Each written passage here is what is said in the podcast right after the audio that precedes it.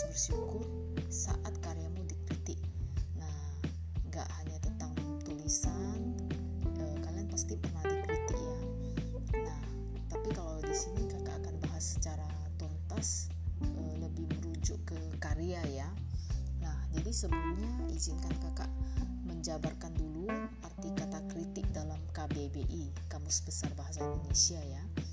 Nah, kritik adalah kecaman atau tanggapan kupasan kadang-kadang disertai uraian dan pertimbangan baik buruk terhadap suatu karya, pendapat, dan sebagainya.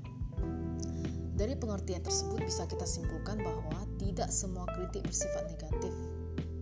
Bahkan ada ungkapan kritik sering kali selaras dengan kualitas. Nah, biar lebih mantap lagi kakak sharing dari share kutipan dari penulis ya. Nah, di sini kata si namanya di sini Hamka ya.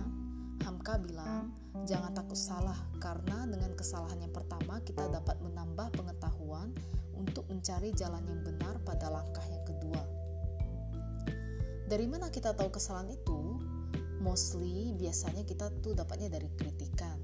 Kritikan bisa membantu kita untuk mengetahui di mana letak kesalahan sehingga kita bisa mengevaluasi dan merevisi naskah kita. Jadi siklusnya jadi kayak gini. Kita awalnya dikritik dulu, habis itu kita evaluasi, kemudian revisi dan kita akan improve gitu. Nah, kakak sharing lagi uh, kutipan dari yang lainnya.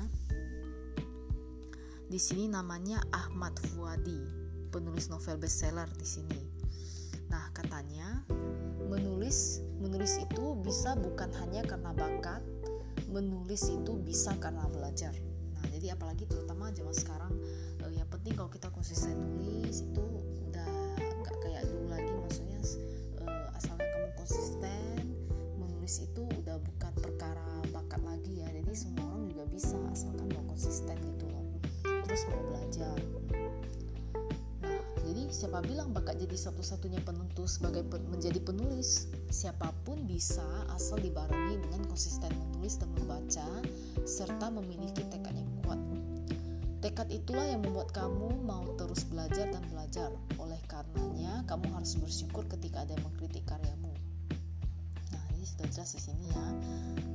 Nah, satu lagi nih, kutipan lagi nih, kakak kasih biar lebih jelas di sini ya di sini sumbernya dari Sohi as Zudu nah, dari Muslim pokoknya ya. Di sini katanya tidak ada seorang pun di, tidak ada seorang pun yang dilahirkan dalam keadaan berilmu. Dan sesungguhnya ilmu hanyalah bisa diraih dengan belajar. Nah jadi kutipan di sini jelas ya. Sebagai penulis terutama penulis di sini kita tidak mungkin bisa menilai kualitas tulisan hanya berdasarkan penilaian sendiri. Jadi subjektif di sini ya. Kita butuh kacamata sini dalam tanda kutip ya kita butuh kacamata orang lain untuk mengungkap apa-apa saja kekurangan tulisan itu nah, jadi jadi penilai penilai objektif ini nah kalau gitu kita bagaimana sih cara menyikapi kritikannya masuk nah bisa kritikan bermacam-macam dan tidak bisa kita prediksi ya Nah, sebagai penulis, kita harus siap dikritik jika ingin menjadi penulis hebat. Tidak ada penulis besar yang luput dari kritik. Nah, kalau kalian gali dengan baik, kalian jangan cuma ini penulis ini cepet banget sih udah bestseller aja bukunya atau tahu-tahu eh, nggak -tahu, berapa lama udah naik aja namanya gitu. Nah, kita kalau kita gali dengan benar itu biasanya tuh nggak pasti nggak luput dari kritikan itu pasti masa lalu uh, atau perjalanan manusia itu nggak gampang gitu loh dan bener ya kakak tuh nggak uh, cuma kakak sendiri tapi juga yang lain banyak penulis yang kalau kalian lihat dari luar tuh memang udah bestseller pada oke okay, pada pada pro tulisannya. Tapi sebenarnya kalau kalian gali dengan benar kalian nanya uh, history dia selama menulis itu nggak gampang loh. Nah jadi satu demi satu kritikan akan selalu datang dari setiap penjuru. Nah nggak cuma ketika kalian menulis saja untuk uh, ke tahap bestseller atau gimana ya nama kalian dikenal gitu ya. Tapi setelah justru setelah nama kalian naik dan terkenal nah kritikan juga bakal ada gitu loh kita nggak bisa menghindar Kalian tentu tahu penulis famous mana yang karya sering dikritik. Bahkan penulis Harry Potter, J.K. Rowling saja tidak luput dari kritikan. Nah, kalian tentu kenal ya penulis Harry Potter ya. Ada yang menyampaikan kritik dengan maksud peduli. Ya, jadi di sini ada macam-macam kritikan ya. Ada yang peduli, ada yang mengkritik karena dari awal dia nggak suka, atau atau yang lebih parah tuh ada juga yang tidak menikmati dengan karya yang kita buat tapi sesudahnya, eh sorry, tapi masalahnya bagi penulis pemula menerima kritikan itu nggak mudah, jelas ya. Apalagi kalau umurnya masih muda, masih remaja, emosinya kan masih labil ya. Perlu usaha lebih keras agar bisa tetap konsisten menulis di tengah tekanan kritik. Bahkan ada yang sampai down dan memilih hiatus gara-gara mentalnya tertampar. Nah, di sini kakak sering uh, nemuin penulis-penulis muda ya memang sih dalam satu sisi itu nggak bisa salahin juga karena e, mumpung kalian karena memang faktanya kalian masih muda kan yang terutama penulis remaja ya masih muda belum lagi kalian banyak tugas banyak PR banyak e, dunia real life kalian itu ya mungkin saja lebih bisa lebih bikin stres ya heran kalau yang mencoba menulis itu ya maksudnya tuh nggak nggak langsung nggak bisa bertahan lama gitu loh. Nah pasti banyak cobaan yang diterima gitu. Nah namanya manusia yang dianugerahkan. Di sini sama seperti manusia yang di, yang punya uh, kelebihan masing-masing kan berbeda-beda kan. Nah di sini juga sama nah jadi lebih baik kayak begini nih kalau kakak kasih ini analogi ya Ibarat keramik super estetik yang nilainya tinggi, proses pembuatannya tentu tidak sesederhana itu. Keramik perlu melalui proses pembentukan dari tanah liat sebelum dikeringkan dan dibakar. Proses yang menyakitkan tetapi outputnya begitu indah. Nah jadi untuk uh, kita mencapai suatu keberhasilan atau prestasi itu nggak pasti nggak luput dari cobaan atau masalah yang ada kayak struggle gitu ya misalnya uh, kalau kita ibaratkan itu kayak pasti akan ada banyak batu-batu banyak macam ada batu kerikil atau batu besar. Nah kalau kita bisa melewati semua itu nah pasti akan lebih baik lagi gitu loh. Kayak ibarat keramik kalau lihat dari luar kalau kita nggak tahu prosesnya itu kita pasti lihat wah keramik ini cantik sekali banyak banyak uh, tampilannya begitu indah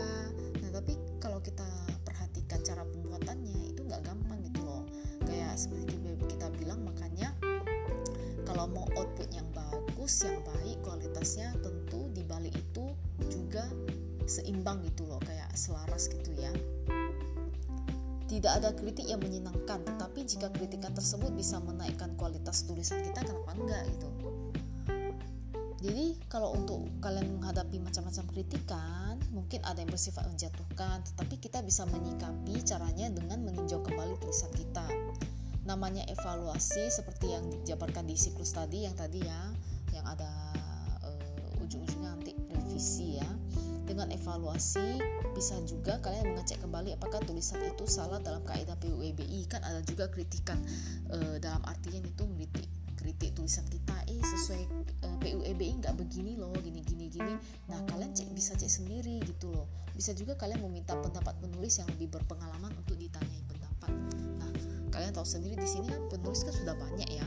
Apalagi uh, yang sudah berpengalaman itu kan banyak. Nah kalian bisa tanyakan gitu uh, kak benar nggak sih tulisan begini-begini? Uh, eh, PUEB-nya begini benar nggak? Gitu. Atau kalau nggak kalian bisa nyari di Google gitu loh. Di sini udah banyak lagi uh, banyak yang bisa kalian cari buat menemukan informasi ya. Nah dari sini setelah kalian evaluasi misalnya kalian tahu nih ternyata kalian salah. Nah kalian pasti tergerak untuk merevisinya kan? Inilah yang disebut dengan kritik yang membangun membuat tulisan kamu selevel lebih berkualitas dari sebelumnya bener kan? Nah makanya kakak bilang e, kamu harus bersyukur ketika karyamu dikritik. Kalau nggak dikritik kita nggak tahu dong kesalahan kita di mana gitu kan? Nah sejujurnya alasan yang membuat kakak memilih topik ini ya karena juga pernah berada di posisi yang sama dengan kalian gitu loh dikritik dengan pedas gitu pasti ada kayak pedas-pedas cabai rawit gitu ya. Lagi pula terlepas dari apa pun motif dari kritik tersebut ada satu hal positif yang bisa kita ambil. Tandanya ada yang memperhatikan tulisan kita. Ya harus seneng dong berarti ada yang baca tulisan kita. Nah jadi buat karya kalian yang dikritik jangan langsung main baper dan ngegas ya. Pertama-tama perlu kalian pikirkan dulu kritikannya tuh yang kayak gimana gitu loh Kalian mikir kembali. Ini kritikan yang menjatuhkan benar-benar menjatuhkan atau kritikan yang untuk membantu kamu lebih bagus lagi gitu kan? Ada. Nah bisa juga kan dia ngeritik kamu tahu-tahu dia sendiri yang keliru. Kan ada juga makanya di sini kan e, kaidah penulisan itu ada yang masih simpang siur ya. Ada yang kadang begini ada yang kadang begitu. Nah kita bisa sama-sama saling belajar gitu. Loh nah kalau di sini tugas kalian untuk mengecek ulang sebelum berbalik mengkritik gitu. Dia kan ngeritik kamu ya. Terus kalau, kalau kamu cek PUBB nya ih aku benar gitu loh. Nah tugasmu untuk mengkritik balik gitu. Tapi bukan berarti kamu menghujat dia juga tidak. Tapi kamu juga uh, sertakan kaidah yang udah kamu pelajari gitu. Jadi kamu kasih tahu uh, tapi aku, uh, aku temuin di PUEBI nggak seperti ini gitu loh. Nah kamu kan juga bisa kan uh, ngasih tahu gitu loh